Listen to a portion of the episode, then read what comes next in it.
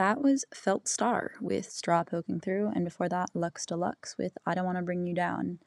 Those are both local groups. Um, Felt Star is, like, I think from Brattleboro, and then Lux Deluxe is, like, Amherst, Northampton sort of based. The, the musicians are, are local. I think they, they're officially based in New York or Boston or something.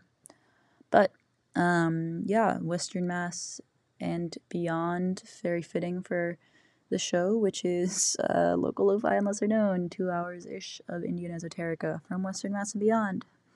Um... Yeah, I'm gonna close out the show tonight with something that's maybe not local, nor lo-fi, nor lesser known, um, but that has a, a good vibe. Looking forward to the next month and a half of this year. It's by the Zombies, and it's called This Will Be Our Year. Until next week, uh, same time, same place, four forty-five-ish to six forty-five-ish, ninety-one point nine F M. Um...